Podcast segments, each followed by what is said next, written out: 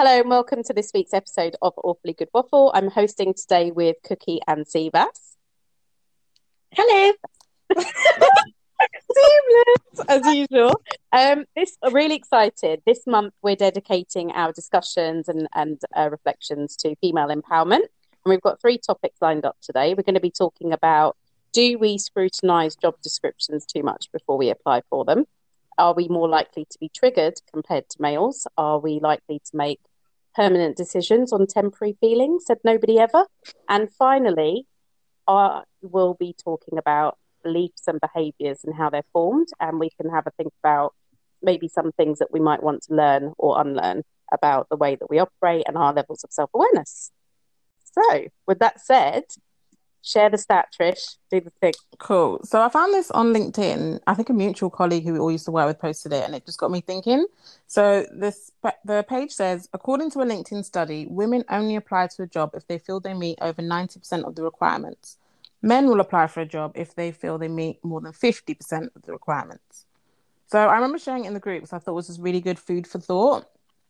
And I know mm. from my personal experience, and I don't know if this applies to all women, but I can imagine it probably is a common theme, in that I maybe have a bit of imposter syndrome where I feel as that I was to, if I was to apply for a job where I didn't feel qualified enough or experienced enough or knowledgeable enough, I'd feel like I'm just out of my depth. I can't cope. I wouldn't be able to manage. I'd be under a lot of stress to perform. So I'd rather go for like a very safe role or something I'm familiar with or something I've got experience in doing. I might not necessarily know everything, like the stat does say ninety percent, but I wouldn't want to put myself forward for something that I don't feel confident in, because I feel like I'd be judged really quickly, or I'd be like, a lot of expectations would be on me, and it'd probably be just too much pressure. Whereas I feel like men just, I don't know if this is a stereotype, but they ooze confidence.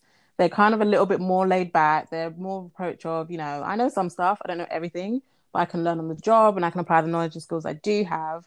Whereas maybe us females are just more cautious, more apprehensive, because it's a work environment. We tend to yeah, probably be a little bit behind them. Like you're, most of my line managers have always been male, to be honest. When I've had women, I'm like, yay, like a woman who's doing something senior and more experienced and, you know, got stuff she can teach me and develop and help me to grow. So I guess it's also to do with role models. I think I'm just bouncing a lot of ideas out of here, to be honest. But I definitely think the stat is true. I don't necessarily know if it's ninety percent and fifty percent, but I think men will be more likely to yeah. apply for a job they're not qualified for than a woman would. Mm. Siva? Yeah, I, I one hundred percent agree with that stat. In fact, I, I do it myself. Like, if I was to see a job advert and I didn't have everything on there, I would just think, well, what's the point? Because I'm obviously not going to get it. Like, that would be my first thought. And it's interesting, actually, because I, I was talking to a recruiter the other day, um, and she was talking me through this role, um, and there was just a small section um, that I haven't really had previous experience in, and I was like, oh, I was so quick to point out that I didn't have experience in that. Like, I had experience in everything else, but this one small area, I was like, oh, yeah, I'm not sure now because I don't really have this. And she was obviously like, well, you've got everything else, like, it's fine, but... So I one hundred percent agree with that stat. And it's really scary, actually, to think that just because we might not have one of the skill set on the job description that we wouldn't put ourselves forward. But I I don't know how how you can combat that. I'm not I'm not sure. Yeah, I, I'm I'm writing about self-efficacy at the moment. I think I shared my paper with you, Sivash, around um, race and self-efficacy. And as I was having a dig around, Um, actually, papers about gender and self-efficacy came up, and self-efficacy is your belief in yourself that you can achieve and accomplish. And there are differences in certain fields between men and women. And it and, and Trish, you, you're bang on. It does come down to role modelling. So it's how much opportunity have I had to master the skill? Mm-hmm. And like Sivash, you were saying, if you don't have that one thing at all, how much have I seen people like me crack on and do it anyway and give it a go mm-hmm. from a role modelling point of view, um, and how much have I seen people in general like who look like me, whether I'm female, whether it's somebody from my ethnical background, giving it a go and succeeding, even if they've never yeah. done it before. And, and maybe that's the gap. We haven't seen, I think, was it you, Trish, you were saying you get excited when you see women who come in at a certain yeah, level and definitely. do. Like I remember, oh, I don't want to name any names, but our line manager, when me and Charlotte used to work together, when she came in, and she's obviously someone who looks like me, she's a female, she was really experienced, she was really knowledgeable, and she was friendly, which is always a bonus.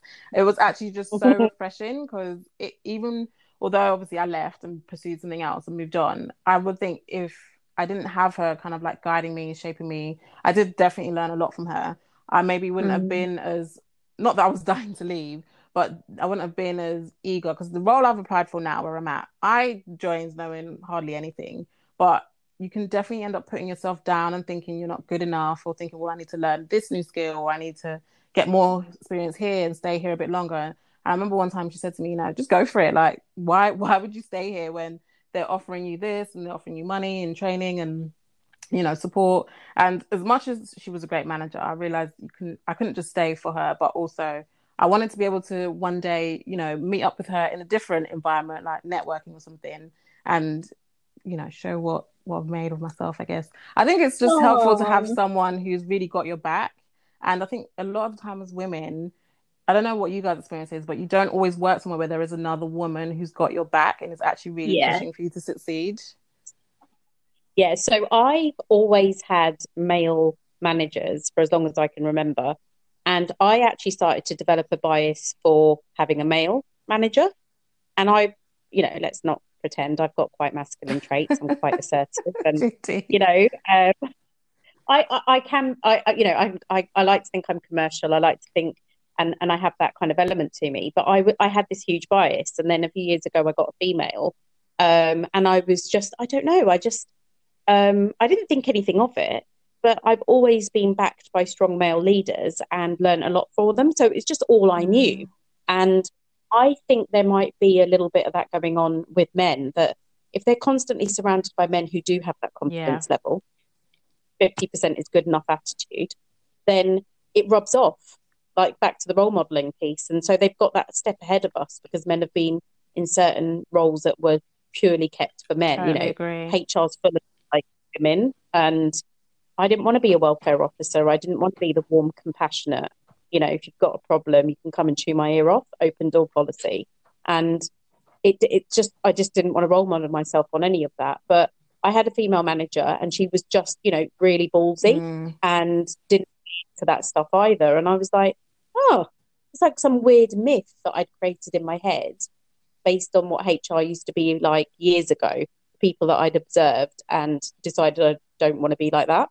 Um, so I think, even, you know, I can be honest about my bias, but, you know, when you sent that post over, one thing that really got me, and I'm really pleased, like, Sivash, you mentioned that this recruiter who was a female, I was waiting to see what you said when you said she, mm-hmm. she challenged you on it.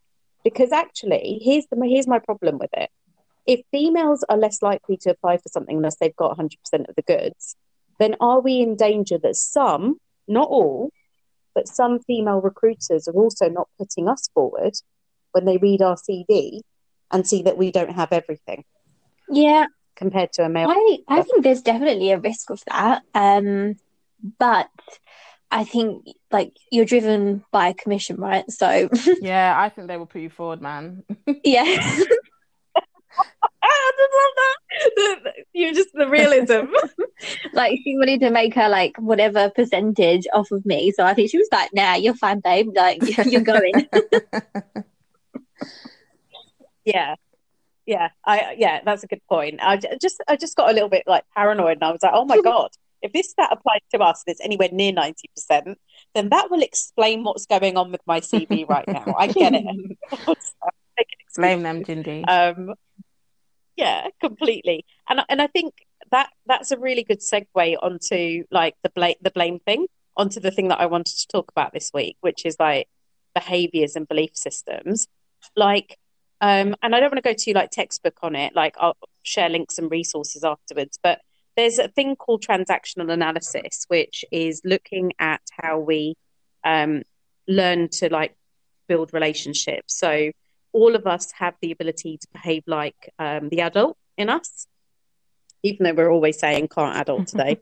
um, we do, we do have the ability to be the adult, but sometimes we will resort to being the child in given relationships, whether it's with our partner, with our parents, like we never get to adult to adult with them, as it were, or we do sometimes, but we pick and choose when we're going to be the adult, when we're going to be the child, and when we're going to behave like the parent. So I, I guess the stereotypical version of that would be the naggy wife or husband who's behaving like the parent and coming across naggy to the person that they're in a relationship with.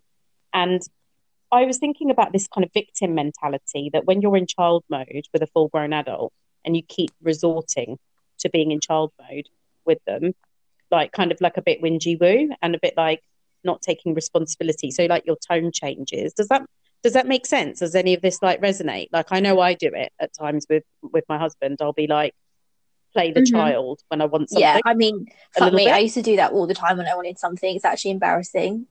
I'm like, oh, please. Like, oh.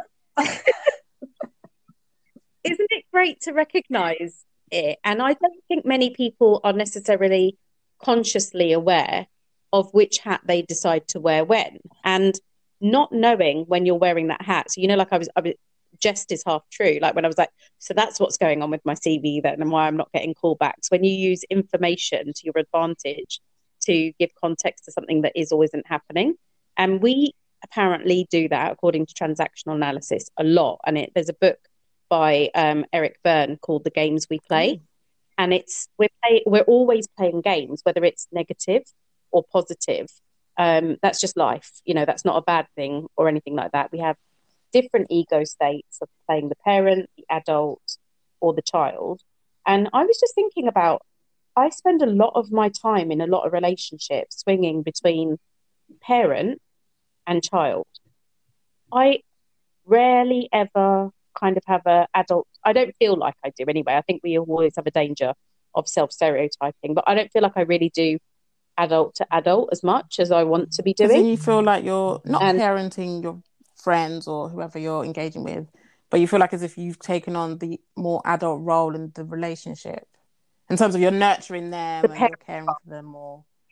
Right. Yeah, I adopt that, and I can never quite tell whether it's because I became a step parent really early at the age of twenty-five, but then, you know, there are other people who are young parents who don't behave that way towards their friends and their other half. I think it down depends the line on what friends you've got, because if I think of my relationships, friendships, romantic, everything, I think I've got a good balance, but I've got a lot of friends who, a bit like you were saying, take on that. It's not like they attract needy people or they attract people who need help or a lot of support, but they end up being almost like a caregiver in like a proxy way, I guess. Not that they're physically giving them care, but like there was that person who people call for their problems or when they want to talk about stuff. And I think it kind of depends on the friends you choose, because I'm always saying I don't know how you're friends with these people because they're just too much. Like, I couldn't I couldn't have that kind of relationship. I've got my own kid to look after, and as much as I love my boyfriend, yeah. he can sometimes be like, you know, you've got to be really attentive and gentle and nice and caring, blah blah blah. And I'm like, I don't need this in other like yeah. avenues of life. Like, I just want someone not even to look after yeah. me, but someone who we can just be like normal with. That I don't always have to hear about your dramas. Maybe that's me being a terrible person, actually.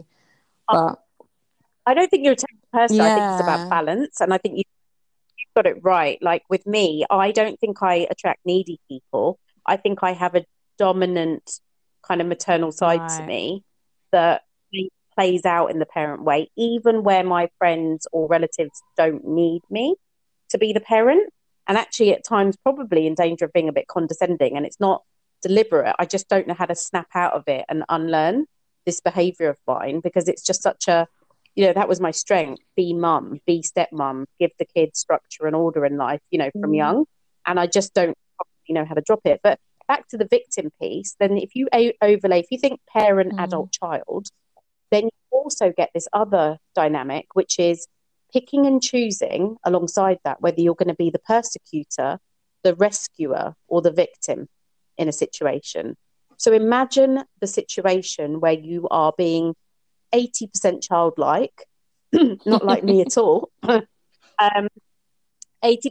By the way, I just love the fact that I can be a child with all my friends, and the only way I'm going to stay friends with any of my friends is if I can remain a child. I'm going to lie. So... just because they meet me at my level. Like, I just feel like if I can see the twelve-year-old inside you and I can roll around laughing when I'm talking to you, sold. We're good. We're always going to be good. Because, like, even if you're an yeah. adult and you get drunk and you can roll around, you're winning, right? But the victim piece, if you become a child and you're always the victim, surely then you become like yeah. a burden on some people. And if you are the adult who knows how to adult with others, which is like the, you know, the ideological state, the best possible position, then are you then, you know, like you don't have to play the role of persecutor or the rescuer in the situation or the victim either. And then if you're playing parent, whether people need or even want you to be, you'll end up either being the persecutor, like reward punisher person, mm-hmm. all at the same time. And and I just wanted to share those kind of principles. I know it's a bit heavy, but I was like, actually, when I step back and look at how these things play out in adult relationships, there's probably a lot that we can learn and unlearn about the way that we interact with people mm. and where we want to be compared to where we are, so mm-hmm. we can keep growing together. For sure. What do you? I mean, like, definitely. And I think, um, like, I'm I'm twenty-five, so I feel like, not that this is an excuse, it's just, I think I have so much to learn about relationships with people and having like those different levels as well. And then just like checking yourself and like checking the boundaries that you set as well, like the boundaries that you set with others and then the boundaries that people set with you. Um, I think that's something that I'm like learning quite a lot about. Um, and I think beforehand I probably, I don't know, like it goes back to our conversation last week about having different zones with people. I think I'm quite an open book, yeah. so where I'm like, yeah, all my friends are in zone like one to two. I'm just assuming, like, that, I'm just assuming that we've got no boundaries and they're just like my best friends and all of this. So I think that's such a good point, and I think definitely food for thought, especially for me. I, I don't know about you, Trish. Yeah, no, I was going to agree with you, Charlotte. And to be fair, I don't think it's an age thing because I'm thirty-one, and sometimes I'm still like giving myself like a mental check over of like, how am I? How am I in this relationship dynamic with this friend or with my boyfriend or as a mom? I think you're constantly checking like how much mm. you're giving and how much you're taking on. Um, I'm probably not doing it as quite as much depth and analysis as Jindy with the different roles that we play. But I think at each stage in your life, because as we continue to grow, we continue to evolve, our friendship and relationship dynamics always changing.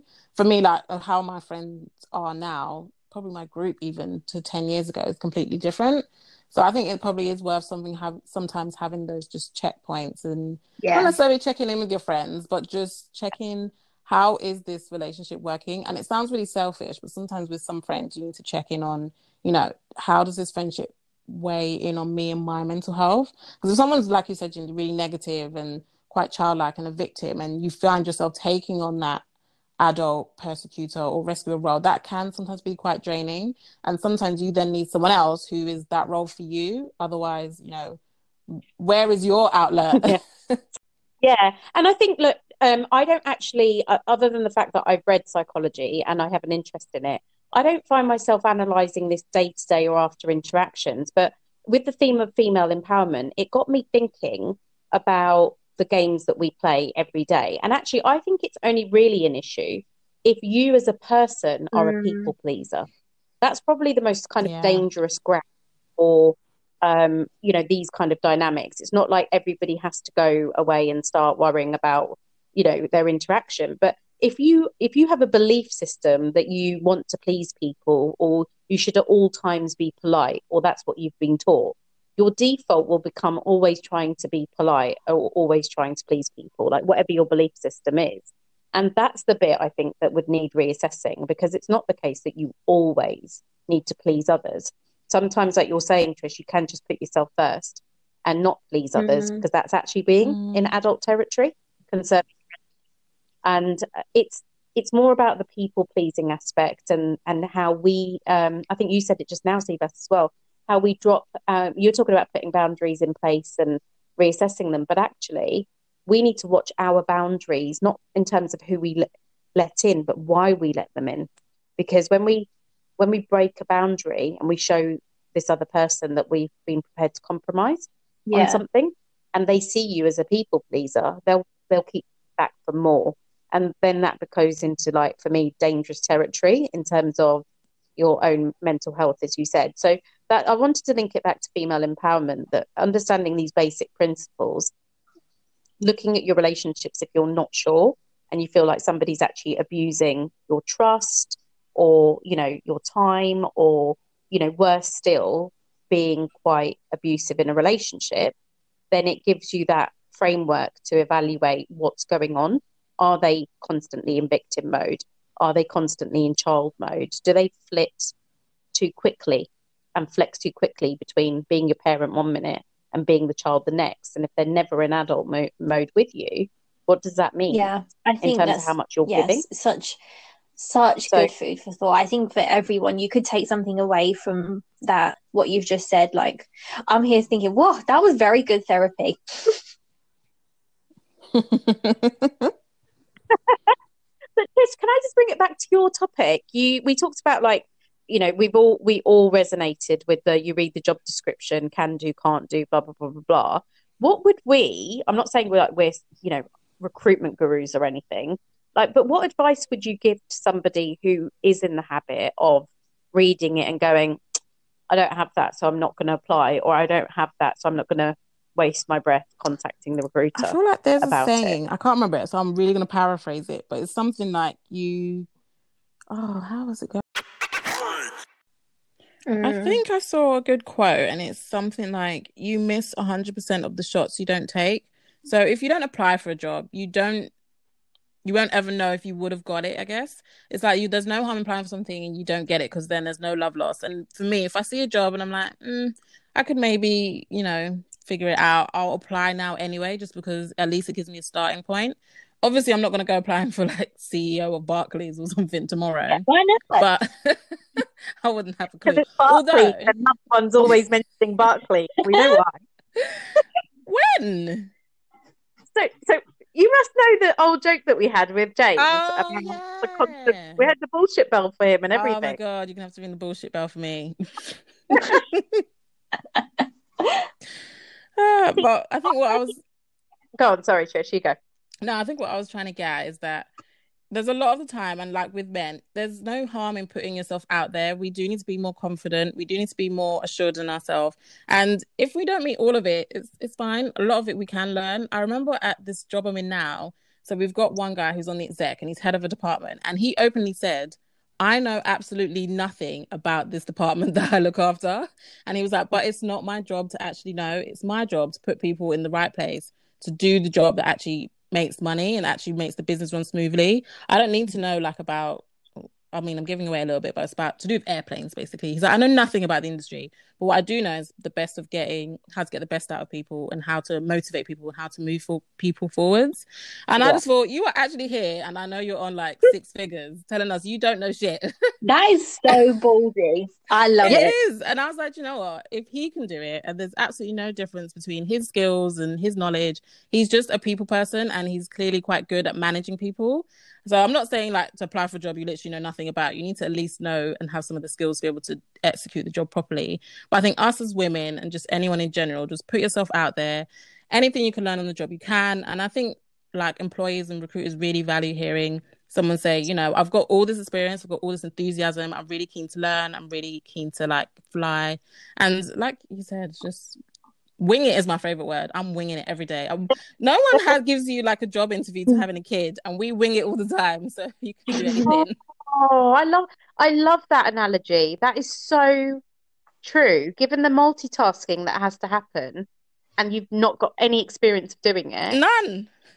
Yeah, it's a great example. I think that's a brilliant. And I think, I think, see, I'm back to my anxiety. God, I live by this stuff, really, don't I? I should get myself a medal, my anxiety medal. But I don't think I would give that kind of advice, and here's why.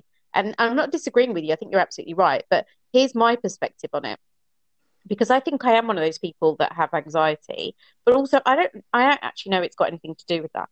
I think I'm the kind of person who would be so worried that each time they don't, if I was giving a friend this advice, each time they don't hear back, and of course you've got to be in it to win it, like you said.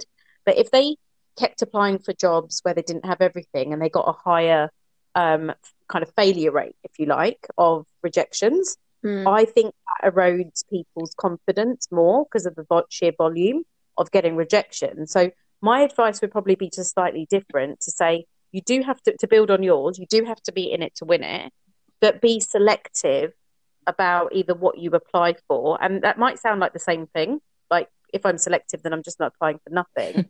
but really focus on your strengths and where you can actually make a big deal of those strengths, and look at the percentage of the job description and kind of go, okay, I've got these three things, so I'm really going to go into detail about this, this, and this. And I only say that because I fucking hate rejection. Like, I don't cope with it very well at all. Like, I just don't cope with it. And it makes me angry, and it makes me, like, feel defeated. And I'm very quick to feel that way, like go from one end of the spectrum to the other. So I think my advice isn't different to yours. It's more for, like, people like me, I guess, who want to kind of, like, play it as safe as possible. No, Sim- I think that's fair enough. Check. I remember one yeah. time I applied for a job, and I'm not going to lie, I knew eighty percent of it. And I went to the interview, and the interview was great, and they loved me because I could. I feel like I'm great at interviews. I've never gone for an interview I didn't get, except for this one, because they then asked me to do a task, and Lord have mercy, I had absolutely no fucking idea what to do. And I just never submitted it. And I was just like, yeah, I'm just not even, because if I can't even do this pre-task, there's no way I can wing it on the job. So you know what, I get though? what you I mean. Think, I think that's interesting, but also those tasks they do are so hard because they, and I don't think it's actually about the final product. I think it's about looking at your thought process and how you got there. So I had to do one of these tasks recently, and the task itself was honestly crazy, and I had to do it in an hour. And usually you would never do a task like this within an hour. It's probably like a week's worth of work. Yeah. And, but, wow. And I, I'm sick, Trish, I was so, so, so close to not sending it because I was like, this is actually embarrassing. But I was like, do you know what? I'm going to detail my thought process. This is how I got here. I might not have the finished product, but you can see that this is what I was aiming for. And I think that's, it's just, I think that it just goes back to our point of like not putting ourselves in situations or putting ourselves forward if we don't think we're going to get it. Like, Trish, yeah. you could have got that. Like, and I'm sure you would have. But I don't know, man. Yeah. This was like six, five, six years ago. I really didn't know what I was doing, but I, I sold myself like I knew I was, and then they asked me to do the task, and I was like, shit, I can't. If I can't do it now, I can't get this job. It was work for like a newspaper, and it was writing um, ads, but like sponsored ads. So if we had, I think in the newspaper, let's say a company like Dove wanted to do a promo feature on body care and stuff, and I was like, I have no idea. I wasn't good at writing back then. I was working with journalists, but I wasn't a copywriter, and I just, mm. yeah, I just didn't bother. I just thought someone who actually knows what they're doing should have this job. But I'm proud of myself for putting myself out there. I yeah, love I, that. I think if you took a combination of what we're saying, I, I love the positivity, Sivash, as well. Like, if you take what you said, like, wing it, put yourself forward, yeah. think about it later. And then when you get invited to the interview and you know what's involved, you have time to prep. And if you get sent an exercise and it makes you, like, reassess, then fine. Yeah. But at least you need your foot through the door, like you're saying. And Sivash, like what you're saying, you it, it's a, what they tell us when we're sitting our exams. If you can show your workings out, it doesn't matter if you knew the damn algebra answer in the end. Mm-hmm. And, like, whether it's Pythagoras or algebra or any of the other things that I've, I've struggled with. They used to say if you can show your workings out and get halfway there, you can still get some of the points. And, you know, that's still an opportunity for them, like showcasing what you can do. Um And to be fair, when you're working strategically, you are only giving the headline information. Mm-hmm. You're not going into the detail um, necessarily. And so I think there's like, it's a good mixed bag there. I think my advice is the most awful, which is like, just be selective about what you apply for, which is the original problem. No, but I think that's a good thing. And also like, to, you could even take it a step further, your one, Jindy, in that Um, I was actually talking to someone about this recently, um, before all of like coronavirus shit happened, and he mm. would just go for interviews, I think like once every quarter, for jobs that he didn't actually want, but he knew he could get, just for a confidence boost. Like, I don't hear of any women doing that. No. I've ne- never heard of that. And he was like, Charlotte, you need to do this. Like, it is so good for you. He was like, you're not going to want these jobs. He's like, just apply for them. Know that you're going to get them. And just, and when they like offer you the role, you can be like, nah, don't need it. Yeah, that's, that's a really good point. And I think sometimes we get so hooked on the job description that we have to give ourselves a chance to get in front of real people yeah. and see what they're like, see if we'd actually enjoy working with them. Mm. Because it's not the case that I, I focus so much on rejection, but in reality, like one of my biggest learnings is sometimes you get there, you love the job, you just wouldn't love working. And I've turned down a job before on the basis that, and I fucking hate it now because they're all over the T V and they're really big and they're really like, you know, their purpose is amazing. And I'm I'm really, I'm kind of annoyed at myself, but I, I keep reminding myself I didn't enjoy my interaction with the people and I couldn't see myself there, but I could do the job. Mm-hmm. And sometimes it's not about whether you can do the job. It's also about the environment. Yeah. Like you were saying, about growth and feeling comfortable. Mm-hmm.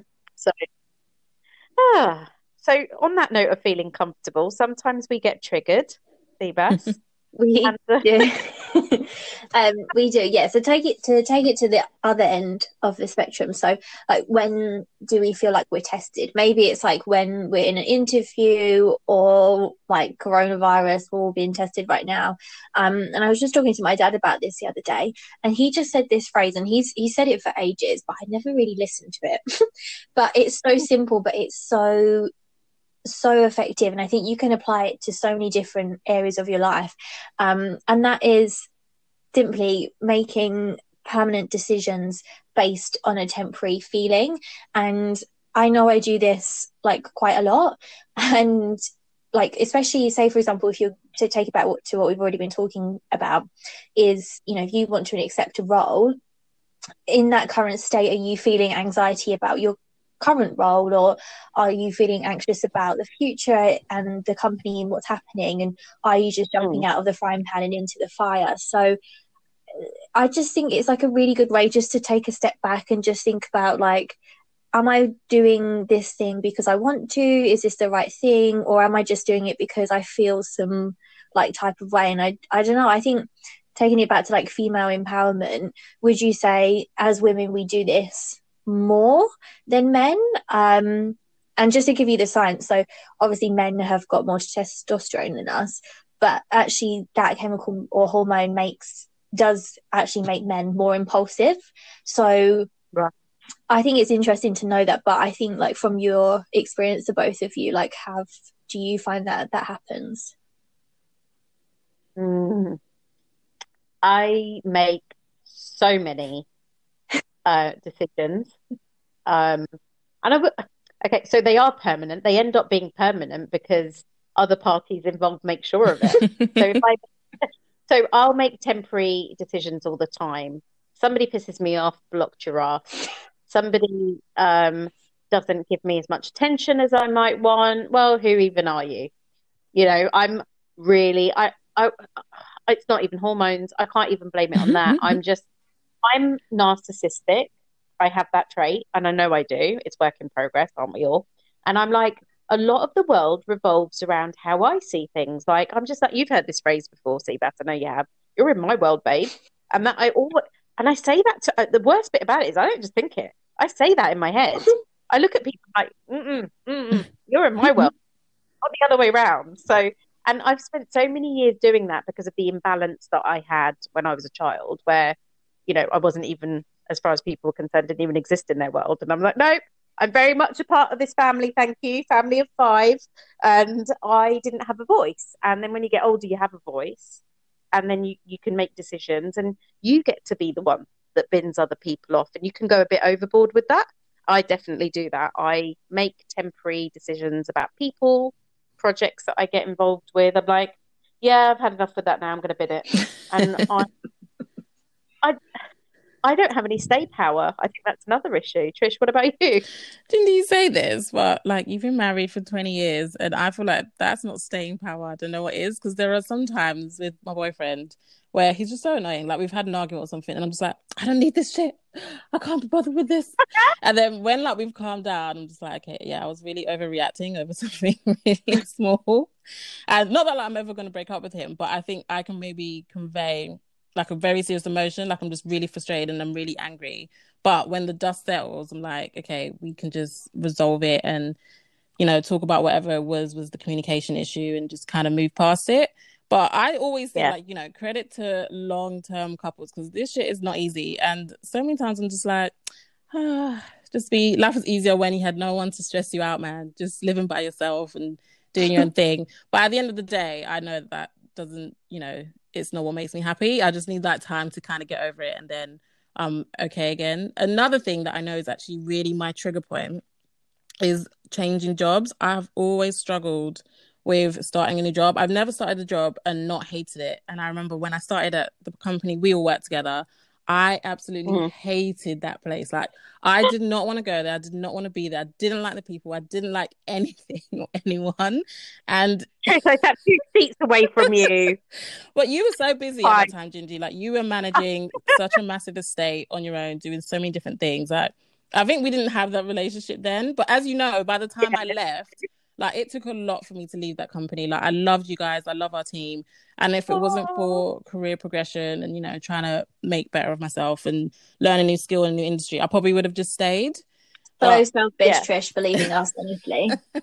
I know. And I remember starting this job now, and like literally three days in, I was crying on my boyfriend's lap, and I was just like, I hate this job. I hate the people. And he was just like, it'll get better. Like, you know, just stick it out. You've made this transition for a reason. And mm. I had lots of other stuff going on, but I remember thinking like, I had this exact same feeling at the other job and the job before that. So it just takes a while, and it can be very tempting just to say, you know, I've made the wrong wrong decision. I wish I didn't leave the last company. I wish I stayed there. But actually, that is, it is a temporary feeling because it's not long term. I just don't know the people. Like, I haven't been working there for ages. I haven't got my feet under the table. So mm. I've learned to kind of give myself breathing space and not apply so much pressure. And I do love where I work now. And we've got a new guy in our team. He's really cool. And I do love the people I work with. Like, we have all our games nights or virtual quiz nights and stuff. And it's weird. Like, although I worked with you guys this time last year, it doesn't feel like it. It feels like I've been in this company forever. And I would obviously oh. never tell my boss how I originally felt at the beginning, because she would think, like, was she a monster? But yeah, those are, I think those are my two things where I'm like, Trish, don't make permanent decisions based on just how you feel in this heat of the moment. Like, give things time to settle. Yeah. And, you know, like you said, don't jump from the fire. Is it frying pan to the right. fire? Whatever it is. My experience is that the males, if I think about male friends and males that I've been in relationships with, they are more considered about what they do. But when they do hit the button and decide enough's enough, it's very permanent. So they don't, it, and this is a very subjective, you know, we don't have any stats around it, but I definitely feel that despite the fact that they are the ones with more testosterone, they're actually, that my experience is they're more considered and they're more patient. Whereas I probably, you say about twenty years, we've had three breaks in those twenty years, and they were much needed, probably on both sides of the can, but they were much needed, and extended breaks. We're talking six months plus in that time. And I literally divorce every, at least twice a day in my own head. Divorce proceedings get started at least twice a day. And see, Beth, you've heard this, so you can vouch for that, because you've heard me banging on about, right, that's it. You know, and it's just, it's nothing. It's yeah. like, I'm allowed to sit in my zone and chill out and read a book all day, listen to my music, not engage at all, in a completely separate room. My God, if he does the same to me the next day, I'm like, well, it's just basically vindictive, isn't it? He's just paying me back for yesterday. I create this whole fucking delusional narrative that doesn't even exist. But then the difference is, in the last couple of years, I've learned to talk to myself and talk myself out of it. I think it just comes with time. It's something you just have to grow as a person to stop doing and kind of go, you know what you're doing, right? You see it now. Mm-hmm. And I think it goes back to the parent-child thing. We talk about parent-adult-child relationship with others, but we have one with ourselves as well. So my parent will start to talk to me, and mostly my adult will start to talk to me and go, really? You'd have been divorced seven thousand eight hundred fifty times by now, love. So, yeah, that's me, Seabass. I don't know if you've got any personal experience around, um, you know, temporary feelings. And uh, this is, I think, this is a hard one. And I think actually all of the decisions that I make are, I've like thought about them a lot, like a, like probably too much. So I, I'm, I would definitely say I'm not a risk taker. Um, But then, same as you, Jindy, like, I will make up these, like, narratives in my head that are definitely not the case. And I'll, like, twist them and turn them and be like, oh, my God, what if this happens? And what if this happens? So by the time I actually make the decision, I have thought about every single outcome, like, and I've tired myself out that I don't think I could ever make a permanent decision based on a temporary feeling because I've thought about it like too much, you know, like I'm talking about like big decisions, yeah. like changing job or like breaking up with a boyfriend. Like I don't, I wouldn't just be like one day be like, nah, fuck it, I'm done. Like I've thought about it like a lot. I don't know. That that's that's me personally. Yeah, I, and I guess, you know, how do we break the cycle? If we're the kind to get triggered, what should we do? I fucking hate that count to ten shit. Like it really bothers me. I'm like, who, whoever said that didn't have a problem. Let's just put yeah, it that it's way. Not going to be resolved in ten seconds. That's for sure. To be fair, whenever I've thought of making like a permanent decision on a temporary feeling, I don't. I don't think I've ever made a decision I've regretted. Like any breakup I've ever had, they were definitely for a reason. Even if it was that in the heat of that moment, I was just like, you know what, fuck you, get go away. This isn't working. Because to be fair, I bro- I broke up with my daughter's dad based on an argument. Like I literally threw his clothes outside, and I told his sister to come and get his shit. But however, yeah. I feel like it was a build up of a lot of stuff though. So although that was quite a permanent decision in terms of like us raising her together and stuff. It was a temporary feeling that I'd maybe had a lot. So we were definitely just two different people. We wanted different things. We weren't really getting on. But I think I'm a kind of like with Charlotte, like, although my boyfriend now annoys me, I always kind of come down to it, well, do you know what? This is just an argument over something stupid. Because I'm a bit like Eugene. I'm just like, fuck it. I don't need this shit. If we were married, I'd probably be like, I don't need this. You're so chill. I do not see this side of you. I definitely internalize it. And I think my thinking time is when I'm sitting doing nothing. And I think probably this lockdown is why I've had to keep busy. Otherwise, I would just start thinking about all kinds of things like, do I really like this job? Because now I'm at home and I'm not seeing work people. Sorry, I've gone off on a tangent. I'm definitely questioning. I'm like, I don't know if I actually like them that much because I'm perfectly... My boss is always going on about she misses the people and the canteen banter. And I'm just like, I don't miss any of this. So maybe I don't like them as much as I thought I did. Oh, do you have a canteen? Yeah. Oh, yeah. I remember we didn't have one. No, we had the calf and we had to pay but for it. But the calf was epic, think. Can I just say? Yeah. I still dream about lasagna, chips and salad. Oh, my God. Oh, my God. I haven't thought about that since this has happened. And now this is all I'm going to think about. Fuck my life. You know, you know where we're going after Tinny's in Hyde Park, don't you? That sweet, sweet, greasy spoon. Yes, we are. So, okay, consensus. There's only three of us. It's voting time.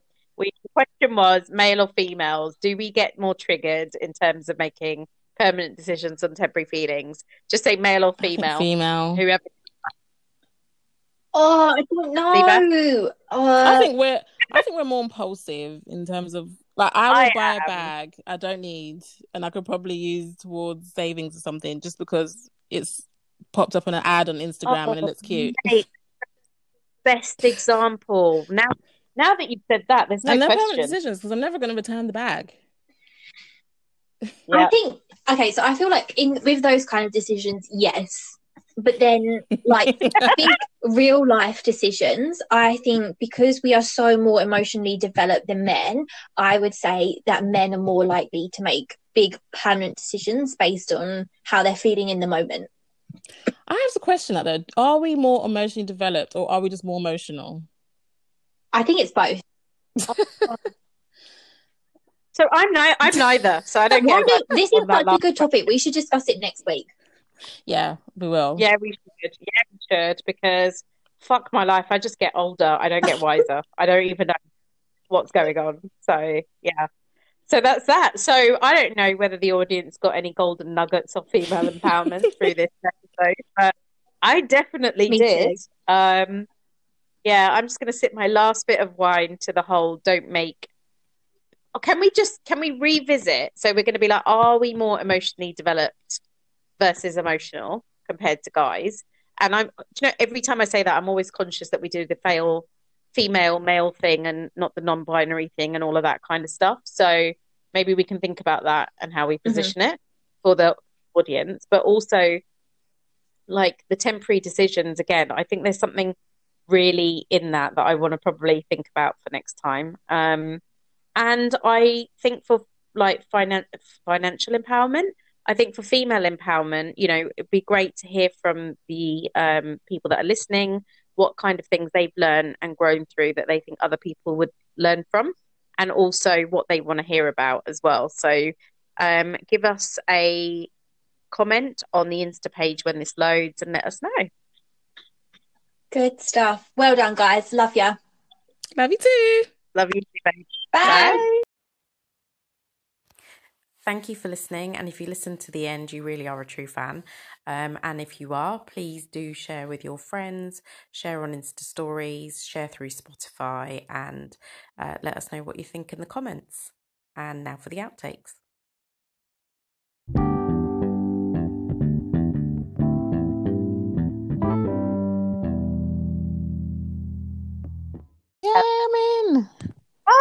Yeah, ah, sorry, I even, we were on the call and then I was like, we were chatting away and I was like, now is Trish making this cider or is she pouring it? Well, because you said eight fifteen, so to be honest, I then left my uh, phones, I went to the toilet, I was talking to my no, mum and I was like, oh, you sent it like five past.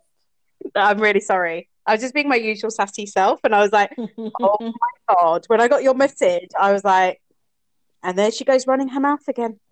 Well, it's the wrong number. You've started early. How many other things? I'm like, nah. Sorry. I was. I, I'm just gonna have to fess up about my behaviour. Um, fine. Well, I managed to pour myself another glass of wine. So Jindy, I'm stressing. Did the last one not record? Because I don't remember anything I said. I wonder whether Sivash' phone died. Oh, God. I always make sure I charge it and everything. So it was like half an hour before, and I was like, Trish, you have one job, and that's to make sure the phone stays on. I, I, I'm running at about, I was running at about seventy percent, and I got really paranoid. I don't know why. This is what I mean about high-functioning anxiety. I was on seventy-seven percent, and yet I still had a massive panic about all of the things that are bad that could happen. Like, what, what could happen? You're at seventy-seven percent. And this, this is what I do. I, I literally have, you know, like if I didn't have a script, I never use the script, but if I didn't have it beside me, mm. I'd just be like, nah, can't get started. Don't know what to say. I have no words. I happening. think I am going to try and do a script for next time because I definitely waffle. This is, I don't even know oh, if it's awfully good, but I definitely no. waffle. No, please don't do scripts. Exactly how you are. Or like, like bullet points. So I've got like, sometimes I just stray and I'm like, what was the question again? I'm just talking for the sake of talking. Yeah, but there's nothing wrong with that. Just I'm around the house listening, I just be like, la la la. You know what I mean? I, I forget as well because I'm like, you know what? I just can I just I know I say this every week, but I really enjoy our conversations. Like, so do I. I feel like it's like just a one hour catch up just to talk about stuff, and like people are actually here to listen to what we're talking about. Oh, she said it. Kind of. Oh my God, have I sent it to the wrong place again? Have I sent it to the wrong place again? Oh, my God, I'm ridiculous. Pours herself another glass of red. Julie, at one point, I was like, can they hear me sipping the cider? I was trying to do it so quietly, like when you were talking. I literally can't. Also, can I just say, I think certain noises are allowed. And pouring yourself a drink, I don't even care if that's the podcast. one hundred percent. People know that we're keeping it real out here. Like, you know, if it's between me and the evolving, uh, my me, my alcohol, clearly my alcohol is me. Oh, one hundred percent. And the audience, they lose. So, Sherlyn, this is what's really annoying. Sherlyn doesn't give a shit when noise is made round him. And I'm so sorry for being so competitive about this. And it is just, it's like, I, when I know he's recording, and he records for an hour and a half because they're talking about football, technical talk and coaching. And so I, I start to go around the dining table because you can't actually make it all the way round without like, creaking or making a noise. Mm. So, you know, when you're trying really badly not to make a noise, you end up making loads of fucking noise, like scraping a big part of the wall as you go by. And one time I thought he wasn't talking, so I boiled the kettle. Can I tell you, I my mum does that at least three times a day when I'm on the calls in the kitchen. And I'm like, you have been sitting here when I've been doing nothing. And the second I go on the phone, she's making cups of tea, she's making a sandwich, she wants to put the washing machine on.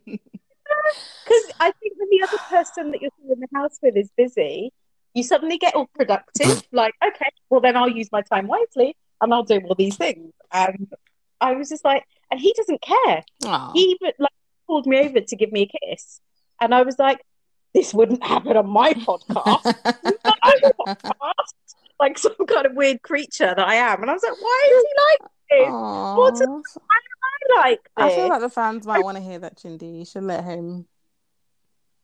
Oh, well, I, I'm not sure that Cookie Monster voice I just did is... is... It's just like, no. It's just like, oh, that's what her ugly voice sounds like. Aww. No, I love it. Oh, you're such good friends.